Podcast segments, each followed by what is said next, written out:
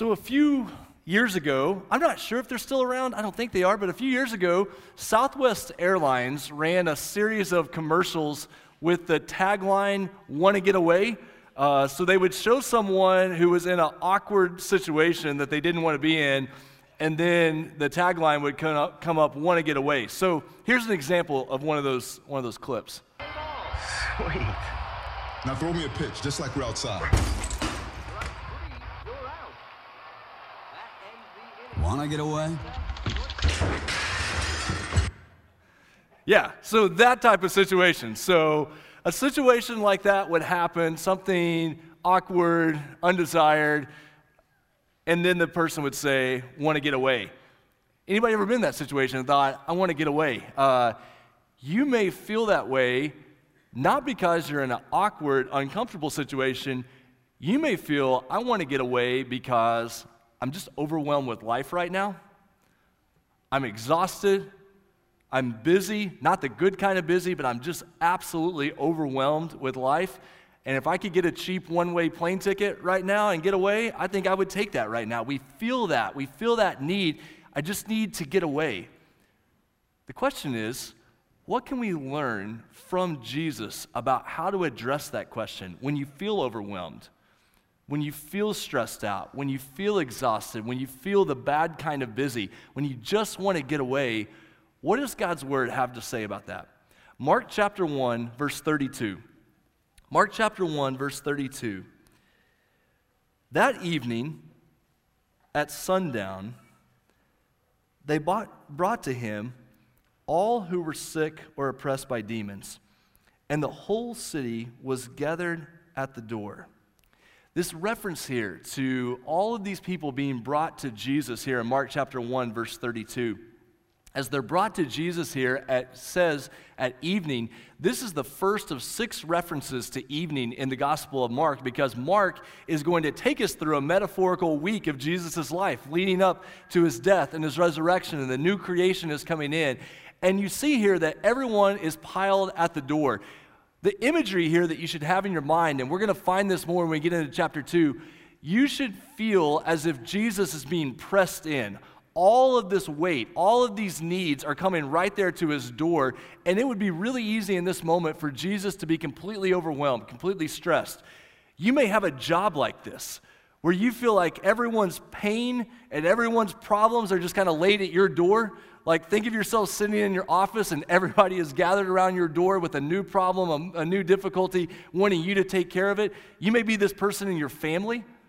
People just continue to put their problems and their pain on you in your family as you're dealing with these things. We feel this stress. What does Jesus do about this? Verse 34. Verse 34 He healed many who were sick with various diseases, and He cast out many demons but he would not permit the demons to speak because they knew him. In this situation, Jesus is caring for the crowds. And he's confronting the demons and their power and not allowing them to spread their power. But one thing that I want you to see, and it's going to become very clear in the next few verses Jesus does not allow the crowds, and Jesus does not allow the demons to dictate what his ministry is going to look like. He cares for the crowds, the people that are hurting, he addresses those needs, he confronts the power of the demons, but they don't determine, they don't drive what Jesus' ministry is going to be all about. Because what does Jesus do in the next verse? Verse 35. Rising very early in the morning, while it was still dark, he departed and went out to a desolate place, and there he prayed. Now, if you've ever been concerned about being able to truly follow Jesus, this might be the place where you're really nervous. Because what's the pattern of Jesus' life? He wakes up very early in the morning to spend time with the Father here. So here's your moment, okay? You don't get to say either or, you don't get to like, you have to pick one or the other. I want to know who the morning people are in the room, and I want to know who the morning's the worst thing ever invented people are in the room, okay? So who would identify themselves as a morning person. Who wants to take the morning category? Wow, not bad, not bad. All right, who wants to say morning does not exist and should not exist? Who's taking that? Wow, all right. So we're going to go maybe uh, two thirds not morning, maybe three quarter not morning, the rest, the rest taking the morning here. What's going on with this idea that very early in the morning, here's Jesus drawing away? And what does it say? He departed, he intentionally got away and went out to a desolate place, and there he prayed. That reference to a desolate place is important because we've already seen the wilderness. It's the same word for wilderness. The very beginning of Jesus' ministry, the Spirit sends him out into the wilderness where he has to confront the reality of spiritual warfare as he begins his ministry. And yet, every day, a lot of his days begin with getting away, going out, spending time with the Father, and then doing the ministry. Why does this matter? Why does this matter? Because Jesus realizes that the ministry that he has been called to do, he can't do without maintaining this relationship with his Heavenly Father. He needs to listen to the Father before he talks to other people. He needs to be with God before he's with people. He needs a time of calm before he walks into the chaos of life. He needs good private life before he goes out into public. Guess what we need? we need to listen to God before we talk to other people. We need to be with God before we're with other people. We need a little bit of calm before we walk into the crazy of life. We need to deal with our private life so that we can go out into public and do what God has called us to do. You see this pattern in Jesus' life that, that's developed that he needs to get away for this time with the Lord so he can do what God has called him to do. He does this as a pattern in his life, but there's also particular times of intense oppression and difficulty. Three times Three times in the Gospel of Mark, Mark specifically mentions that Jesus gets away for prayer. It's right here when the crowds are pressing in on him. It's when he feeds the 5,000. We're going to get to that in several months when he, when he has that time. And it's in Gethsemane right before his crucifixion. Three distinct times. And, and as we go through Mark, you're going to find that he's obsessed with the number three all over the Gospel of Mark, he will tell something three different times as his way of saying this is really important. Three times, Jesus gets away when he is completely overwhelmed by the reality of life and he spends time with the Father. Now, how do the disciples respond to this? Like, they've got to be really impressed that Jesus is getting away.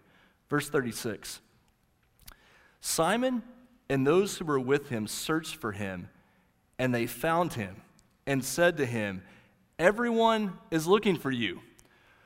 So, moms in the house, uh, those of you who just need a little time for yourself during the day and you go and lock yourself in the bathroom thinking they can't find me for at least for a little while, and then one of the kids finds you and says, Hey, my brother's looking for you. And you're like, Just leave me alone, just for a minute. Like, I just need a couple of minutes by myself. Jesus gets away, and what do the disciples do? They literally hunt him down.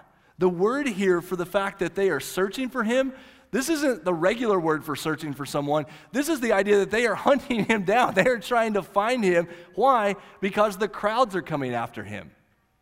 You see two confusions that happen here. The crowds keep coming to Jesus because they want Jesus to do more good things for him, for them. But Jesus isn't after trying to grow a big crowd. That's not what Jesus' ministry is all about. And the disciples, they think it's their job to dictate Jesus' schedule and ministry. Many times in the Gospels, they think they know what's best. Jesus, hey, you need to be doing this. And it's not what Jesus needs to be doing. And they're getting in the way. And Peter especially runs into this problem later in the Gospels. What happens in the next verse? Verse 38 Jesus said to them, Okay, you found me. Hide and go seek's over. Let us go on to the next towns that I may preach there also, for that is why I came out. Just because the crowds here wanted to see Jesus do more amazing things, that's not his purpose. That's not why he came. As he would get away with the Father, those times of getting away and spending time with the Heavenly Father clarified what his purpose was in life. In life, prayer drives the purpose of our lives the more time that we spend in prayer with the Lord, the more time we spend with the Lord, there's clarity of God, okay, now I understand your purpose for my life. Now I understand what I should be doing. If we don't get away and spend time with the Lord, everybody else will dictate what your life is supposed to be about. Everybody else will dictate your plans and your schedule. The circumstances of life, they will not calm down. I'm the world's worst, absolutely the world's worst at saying, Amanda, if we get just a couple of weeks, like if we can just get through the next couple of weeks, things are really going to calm down. She would tell you, however far, 17 years into our marriage, they still have not calmed down yet. Like we, she's still waiting for whatever's around those couple of weeks when everything's going to calm down. If we're waiting for the circumstances of life to let up for us to be able to get away and spend time with the Lord, it's just not going to happen. We get away for those times so that we can go on with the life that God has called us to live. We get away so we can go on. We pray, we spend time with the Lord so we can know what His purpose is for our lives. And here, Jesus' purpose is so unique because when He says, let us go on to the next towns, the way that language is presented is He's not going up to more important towns, He's going out to the villages the places that would have been less popular, less well known. Jesus is not chasing fame, Jesus is chasing the Father's will. And in life, it's so easy that we want to chase fame, we want to chase success, and the Father says, No, no, you're going to spread out. This ministry is going to go to these other villages, these people that aren't considered important. You're going to go to them and share the good news. We get away so we can go on. We pray so we can know the purpose that God has for our lives. Verse 39 and he continued. He went throughout all Galilee. This became the direction for his ministry. He went throughout all Galilee, preaching in their synagogues and casting out demons. If you hang around Emmaus for a while, we say that we exist to proclaim and display Jesus. We want to speak about Jesus with our words, and we want to display the good news of Jesus with our actions. That's what Jesus is doing here. He went out, he preached, he proclaimed the message, and he was casting out demons, he was showing the power of God on display. Verse 35, Jesus went out to pray. Verse 39, Jesus went out to minister. And it had to happen in that order. He had to deal with his inner life. He had to deal with his relationship with the Lord so that he could then go out and do the ministry that God had called him to do. Those of you who have been around church for a while, if you've maybe you've volunteered for decades in ministry in church, you've, you've been, you've, you know the church game, you've been around church for a while. If we're not careful, you can continue to do the church things, you can continue to do the ministry, you can continue to volunteer, but if you're not dealing with your soul, if you're not growing personally, if you're not spending time with the Lord, before you know it, you're just doing the ministry out of your own strength and you're just doing it because you're supposed to do it, and you're not doing it because you're getting away and spending time with the Lord and being strengthened so that then you can turn around and do the ministry. And if you start to do the ministry on your own strength, pretty soon you're going to burn out. You're going to burn out. You're going to get frustrated. You're going to get bitter. You're going to get bored. You're going to get tired because it's not coming from a life that's driven by this relationship with the Lord. Jesus had this ministry that he was called to, this service he was called to, but he was able to do that ministry because he knew that he was the Son of God. His identity drove the ministry that God had put before him. I want you to see this next slide. We're going to talk after this slide really about some very direct ways that you can apply this passage. But this is the most important thing. when we read scripture, the first question that we ask is not, hey, what should I be doing? The first question we ask when we read the Bible is, What does this tell me about God? How does this allow me to know Jesus more? And so when you see this passage here this morning, I want you to see that Jesus is the Son of God. He knew his relationship with the Father, he knew his identity, and he is the servant of God. This is picking up those really cool Old Testament themes from Isaiah and what Jesus had come to do. He knew his identity and he knew his ministry. And so our response is that we would repent and believe in him, that we would give our lives to him, that we would follow him and worship him. So if you're here this morning and you are not a follower of Jesus, this is the most important slide. This is the one that I want you to see that when you read the Bible, the Bible is revealing to you who Jesus is and what he came to do. He is the Son of God who deserves all of our worship. And he came not to be served, but to serve and to give his life for you, to give his life, to die for you in your place so that our sins are taken away and we're given eternal life. That you would give your life to him, that that would be your response this morning to Scripture. And as we follow Jesus, as we turn to him, the pace and rhythm and the way that Jesus lived, that should impact our lives. I know that this dates me a little bit, um, but I think they're coming back in style. Anybody remember the old WWJD bracelets uh, that were around for a while? So I think those WWJD bracelets. I mean, I had a whole armful of WWJD bracelets back in the uh, back in the day. So WWJD stood for What Would Jesus Do? Um, and you would ask yourself, like in this situation, how do I learn about the life of Jesus so I can turn around and live like him? I want us to think about that from this passage this morning. What does this passage teach us about the way of Jesus? If you follow Jesus and you see how he conducted his life and his ministry, what does that tell us about how we should live? There's three points I want you to take from this about the way of Jesus. That Jesus lived a life of devoted prayer to God. Jesus lived a life where he had a clear purpose for his life, and Jesus lived a life of active perseverance. He kept going, he kept doing what God had put in front of him.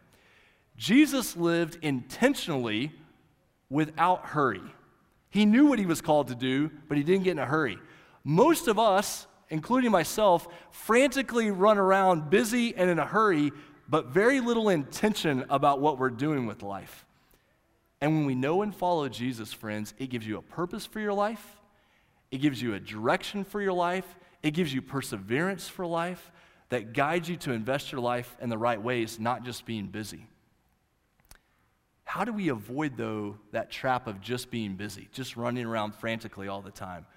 No direction, no purpose in life. It has to begin with devoted prayer if you are uncertain the next step that you're supposed to take in life, maybe you're in a place where life just feels really uncertain for whatever's next. You got people telling you what to do, you got ideas of where you could go, things you could do. Like, you just feel really, I know I need to take a next step in life, I just don't know what that looks like. There is no greater response that you would just daily step back and spend that time with the Lord, remembering who He is remembering how He works in your life, and then that you would also take extended times to really get away and seek the Lord's direction for your life. What does that look like? We don't just want to be busy. We want to have direction. We want to have purpose. We want to know we're doing the will of God in our lives. How do we go about that?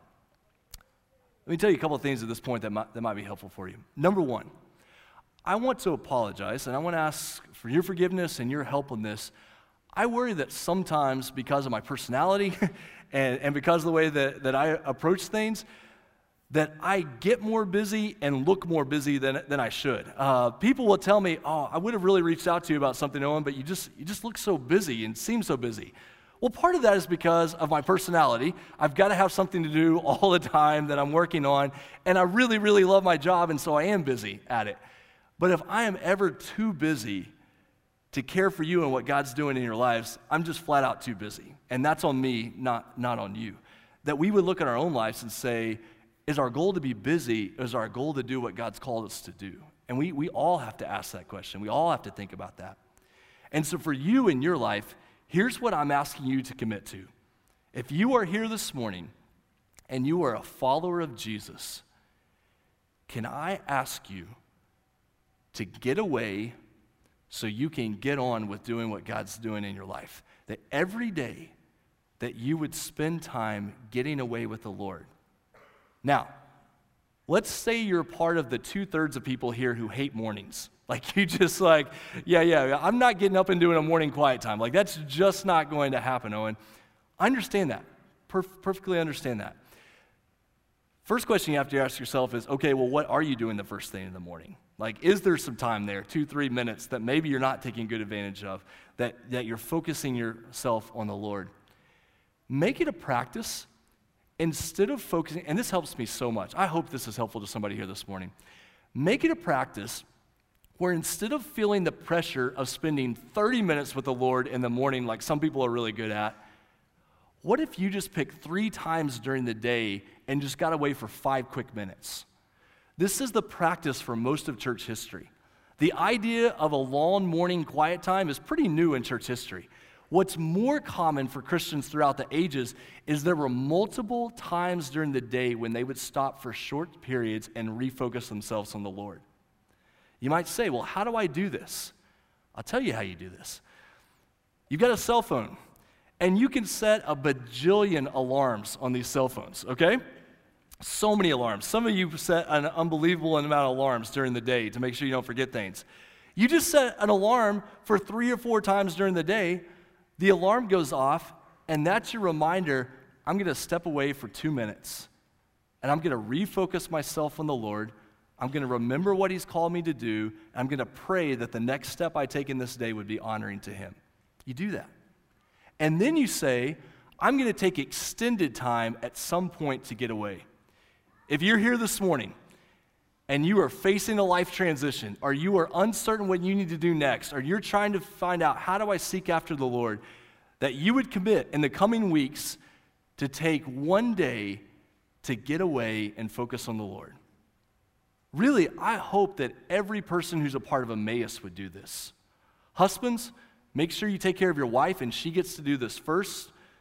Make sure, dads, that moms get this time, that every one of us at Emmaus would commit between now and Easter. Let's just say that. Let's say between now and Easter, every one of us at Emmaus would commit to take time to get away. Four hours, six hours, get away and say, Lord, I need your direction.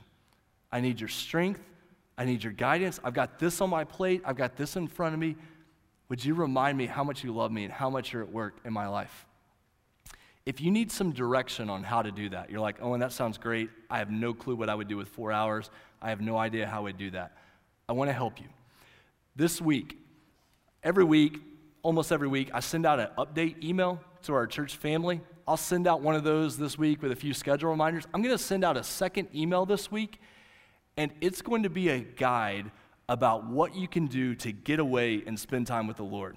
So if you're on our email list, you're going to see that come through. If you're not a part of our email list and, and you would like to, to get it, you can either fill out that card in the seat back in front of you, or you can take a picture of that QR code on the seat back.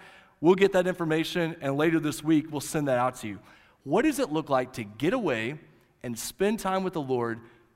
God, I need to know my purpose in life. I need to know what to do next. I need to know how to deal with this crisis. God, I need your direction. I need your strength. We want to do that as a church family. We want to care for one another. One last thing before we move into a time of prayer. When you get ready to spend time getting away with the Lord, seeking His direction, ask other people to pray for you as you get ready to go into that time. Don't go into that time of getting away, seeking the Lord's direction without nobody else knowing about it. Make sure other people know about it so they're praying for you as you spend that time. Daily, we're getting away, spending the time with the Lord, and then we're setting these times that we can do this. Let me show you the final slide and how we're going to wrap up today. I didn't feel like we could preach about this and talk about this on Sunday morning and not live it out in this room before we leave. So, from time to time at Emmaus, the way we wrap up the service is just with a time of prayer. Just with the time of prayer here in this room. Here's some ways that you can pray this morning. One of the most special ways that you can pray this morning is you just may want to gather with your family. They may be in other parts of the room and need to walk to you. That you would gather with your family and pray. That you would get together with some friends or people around you and pray. At the same time, we're going to have people spread around the room. We have a prayer team that's going to go to different places in the room. You may be here this morning and you need prayer for physical healing you may be here this morning and you would like to be able to pray together as a family, but you're just so overwhelmed. You're like, I don't think we can do that. We need someone else to pray for us. We need someone to pray over our family. There's going to be people around the room that want to do that. You may want to come up here to the front of the room and say, I just need to spend time on my knees before the Lord, calling out to Him, asking for His forgiveness, asking for His strength, asking for His direction in my life. don't waste the next few minutes.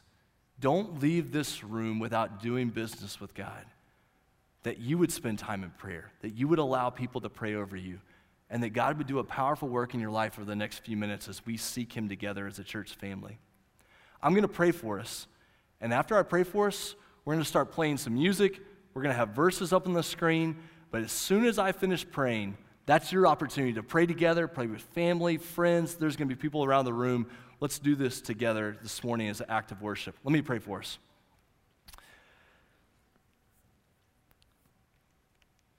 Father, thank you for your kindness to us that leads us to repentance. God, thank you for how good and wise and patient you are with us. We take one step forward in life and then we seem to take two steps backward. And God, sometimes it feels so unclear about the next thing we're supposed to do in life or what our purpose is in life.